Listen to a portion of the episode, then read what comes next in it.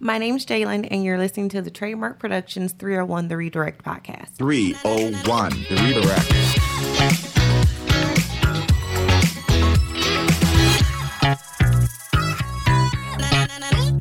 So, on today's podcast, we have two of our developers, Josh and Scott. Howdy. Hey, And today we're going to be talking about ADA compliance on the web. So, to start off, I have a couple of questions for you guys just to let our listeners know what ADA actually is. So, if any of you can answer, what is ADA? So, ADA is uh, the American Disability Act, and it's a civil rights law that prohibits discrimination against individuals with disabilities in all areas of public life. This includes jobs, schools, transportation, and all public and private places that are open to the general public. Uh, it's the reason we have things like handicap parking spaces, service counter height requirements, and wheelchair ramp mandates in building codes. Okay. So mm, you touched a little on like the handicap spaces and the different things that it helps, but who does it benefit? Um, I mean, it benefits a lot of people. Um, uh, when we're talking about web, uh, the focus is on people with vision or hearing impairments because those are the two main aspects of the web that um, are the most obviously uh, not accessible just by themselves on the web. So why is it important to make your website ADA compliant? Well, um, for some websites, if you run, like, say, for instance, a uh, government website, it's a, a requirement. You want to make sure that you have it accessible to the entire public. Um, um, that's actually um, built in. But even if you don't have one of those websites, it's very important to make sure that you reach all people. Um, you want to make sure that you're reaching out to um, everybody, and that includes people with disabilities um, and you know people of all different abilities. So um, you know, if you have a website that uh, sells clothes, you know everybody's going to want to need clothes. Right. hmm So what does that mean for web development agencies like TM? Well, for agencies like us who do development or professional copywriting, we have to follow the Web Content Accessibility Guidelines, WCAG for short. And at a top level, these guidelines make sure that web content is perceivable, operable, understandable, and robust. And we can go a little bit deeper into each one of those categories, giving some um, examples. Okay. So for perceivable content, um, all non-text content that is presented to users should have a text alternative that serves an equivalent purpose. Um, if you have video or audio, you should provide text transcripts or captions for the video content. Um, and your content should be distinguishable. So your use of color should be acceptable with, uh, you know, easy to uh, view contrast levels. Uh, make sure your audio has, or any auto playing audio can be paused. Um, and making sure that if you like zoom in to resize text, it doesn't break the whole website or remove any content. Yeah, and you also want to make sure you get those all. Like a very easy way to do that is just getting those alt images on uh, alt tags on images, um, and a lot of this stuff's built into, say, for instance, the HTML5 video players and audio players um, have a lot of accessibility already baked in. So uh, if you start off with HTML5, you have a really good head start. Um, the second one on here is operable. Um, you want to make sure that your uh, website will function correctly. That means uh, it needs to be keyboard accessible. Um, you should be able to use the website with just the keyboard, for instance. Um, using tooltips and info windows uh, as an example, if they can appear on hover, um, they should also be uh, appearing uh, when they focus using the tab key, for instance. So Okay. uh, if you tab through a form, for instance, you're filling out a form, you hit the tab key, it should go um, and allow you to access those tooltips just like you would be able to do with a mouse. Okay. and with that um, feature, would you be able to program the form to be tabbed, or would it like come from like a plugin that you install into your website? That's a really good question. So out of the gate, by, by itself, HTML5 will automatically um, index any inputs you have on there. But there's also an attribute called the tab index attribute Okay. where you can manually set that. So if you need to, say for instance, interject something that's not an input, such as a tooltip, you can interject it into the uh, tab index using a manual number like that, and it'll put it right in there. Okay. You also want to make sure too, uh, when we're talking about operability, um, that you have enough time. So if we have, uh, we don't want to make sure that there's time limited content. You want to make sure that the users have enough time to read your content. Um, so for instance, if you have a banner uh, that's going back and forth, you don't want to have it do every three seconds if you have a lot of text in that banner. You want to be able to give people um, of all abilities the chance to actually read that content before it moves on. So um, making sure that you have an opportunity as well to pause that banner so that somebody can read that content. Um, you also want to make sure that your website's able to be navigated. That's pretty straightforward. Um, focus order is very important. Like I said, we talked about earlier with forms. Um, when you press tab to navigate a page, it should logically go through that page. So when you start at the top of the page, you know you want your home button, for instance, to be the first thing, and then your navigation probably after that. You'd be able to tab through each one of those, and then again through each section going down. Okay. Um, so that's what we mean when we talk about focus order. Um, you should also be able to tell uh, visually what you are actually focused on at all times. So when we tab through inputs, for instance, usually by default they will like highlight. There'll be a little drop shadow, perhaps, or an outline around that element. Um, and elements that don't have a box already around them will get a box around them, and that's built right into HTML5. If you were to do nothing um, but put inputs on a on a web page, uh, they would already have that built in. Okay. Um, also, too, hyperlinks. Um, they should uh, be clear and uh, to the user by their anchor text. So the anchor, what we say when I say anchor text, um, we mean the actual text that's used in between um, the HTML5 tags themselves. So um, using a title tag to further describe the purpose is also something you consider as well. So we want to make sure we're using descriptive words in the links and uh, title tags uh, if you need to further describe that purpose.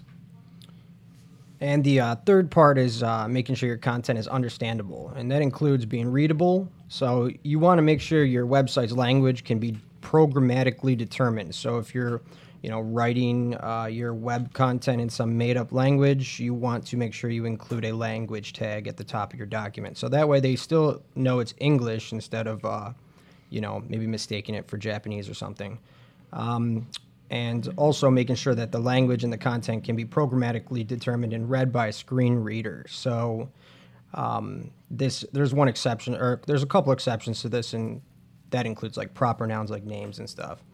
Um, you know, making sure your content is predictable, so your navigation behaves consistently. It doesn't like change page to page, and that you offer input assistance on like form if your form has errors when they try to submit those errors are described to the user in text.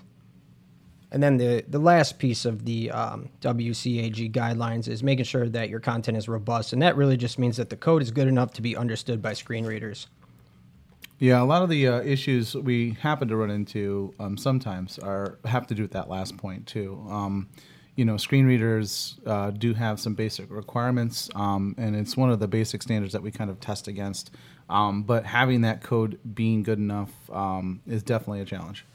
Yeah, and a lot of that comes from like third-party integrations, like you know uh, scripts. You like a live chat script you put on the on your page. It will you know put that chat tab at the very bottom of the page, and it gets very hard to actually get there because you have to tab through the entire website in order to get to that tab. Um, another example is you know when developers position um, use absolute positioning on like a element that is actually towards the bottom of the document, but they move it up to the top of the document visually because they have they're, trying to just get their goal done. You know, they want to finish whatever they're working on. But you know what that does is it puts an element that's right in front of the user at the top of the document that they can assume they're going to assume that they can get there very easily by tabbing through the navigation or whatever. But real, really, they're going to have to go all the way down to the bottom of the page, and then it's going to take them back up to that that item that they moved up there. So, um, you know, really, you just got to keep these things in mind when you're working on a website. Okay. And you mentioned absolute positioning, correct? Yeah. Okay. So what is absolute positioning? Uh, that's just when you move an element based on top, left, right, or bottom values Okay. around the document. So if you're if you were just talking at a at the highest level, if you use absolute positioning on an element and you put you know top zero, it would move it all the way to the top of the website. Okay. So, what are, um, we talked about some of the guidelines, but what are some top features that you guys believe should be in an ADA compliant website? Um, I know Josh had some uh, some that he believed was important. I have two of my own as well. Um, the first thing I think is really important when making a website ADA compliant is considering the design. I think that's a really easy win to do. Um, you obviously don't want to have a lot of your colors blend together. You want to be having high contrast. Uh, you want to make sure that your text is large. Those are really easy things you can build into your design from the get go. Um, the second thing is also an easy thing. I think those are also very important is relying on HTML5. It has accessibility built in. And um, if you're using HTML5 already, you've got a great head start on most other pages. Um, a lot of that stuff, if you're using semantic elements that come with HTML5, such as your header, your footer, your main, your nav, um, all of those indicate to a screen reader or perhaps some other person that has a disability um, the hierarchy of your page. It really helps not only on SEO, but it also helps for accessibility purposes. Okay. So with the two different colors or with making your colors not stand out as much, um, would you have two different websites or would you just tone down your colors? Well, I mean, you really want to make it an all-in-one solution. Um, you definitely don't want to have uh, one website for, um, you know, one group of people and another website for another. Um, you'd want to make sure that it's accessible to everybody. So you'd want to include that color contrast right off the bat. You want to consider it at the design level before you even build that site. And if you have an existing site, um, you really want to look at that color contrast and consider whether or not to tone it back and maybe make it more contrasted so it's easier to read and uh, it's, it really pops. Okay. And then uh, my two elements that I believe are important are making sure your tab control is predictable and the order makes sense, since uh, keyboard users are going to solely rely on this. Um, and then also adding a skip to content solution right when the user first hits tab on a page.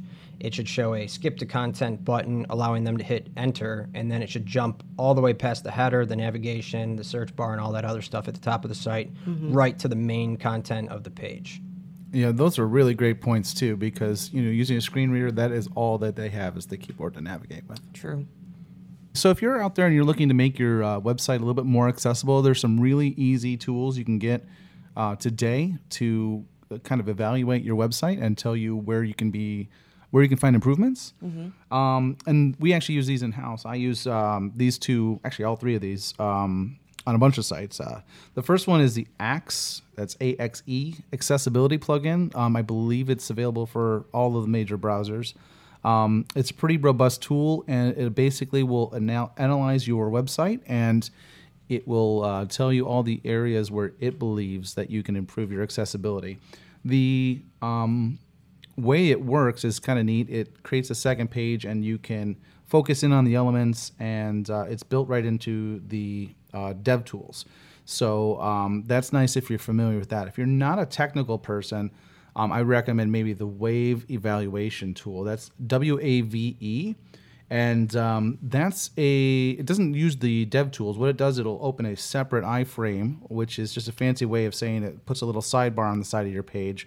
And it'll list um, in, a, in order the most important areas that may need improvement. Red, obviously, being big red flags that you want to fix. Yellow are, well, you might want to fix these, but they're not as important. And then it'll also tell you all the things that you got right. And similar to the Axe plugin, it'll also allow you to um, highlight them, but you don't have to go into the dev tools for this. It's just right in your browser, and you can just run it on any page. Um, the other thing I like about the uh, Wave tool is you can turn off all the CSS. Um, which basically, if you don't know what CSS does, that's what controls the way you look and feel of the website um, and the styles of your website. So you turn that off, and all you're left with is your content, and you can really see what it looks like, maybe to a screen reader or perhaps somebody who might be visually impaired. Um, so I find that really, really helpful to see, um, you know, the site with all the without all the bells and whistles on it. Um, and last but not least, if you're in the, uh, if you do know where the dev tools are, or if you can navigate to web.dev, um, both of those tools um, will allow you to get access to what Google has developed, which is called Lighthouse, and that is a um, all-in-one um, performance and development tool that'll allow you to analyze your website. And one of the tools, or sorry, one of the tests that it runs is an accessibility test, and that's baked in. So if you can go to web.dev and run a, uh, you can do this right now. You can run it on your website, and it'll tell you a whole list of accessibility things that you can Okay. you can start fixing today. That's helpful. Yeah. So we'll list all of the tools that Scott mentioned in our post below. So, what can individuals do today at their businesses to start making their website more ADA compliant? What I would do is evaluate your website. You know, try using it with only your keyboard. Does it work? And uh, one step further would be closing your eyes and trying out the screen reader in your browser. It's a different experience, and it might let you know whether your website is hard to accept or is not accessible. Um, the other thing you can do is if you find a bunch of problems, you can contact an agency like us that can make some changes to your site. Um, some of them might be simple solutions uh, that wouldn't take any time at all. So Yes, like Josh said, we do free consultations. So if you would need help in this area of making your website ADA compliant, you can contact us on our website and we'll be more than happy to help. So thank you, Josh and Scott, for tuning in today on our episode about ADA compliant websites. Mm-hmm. And we'll talk to you guys next week.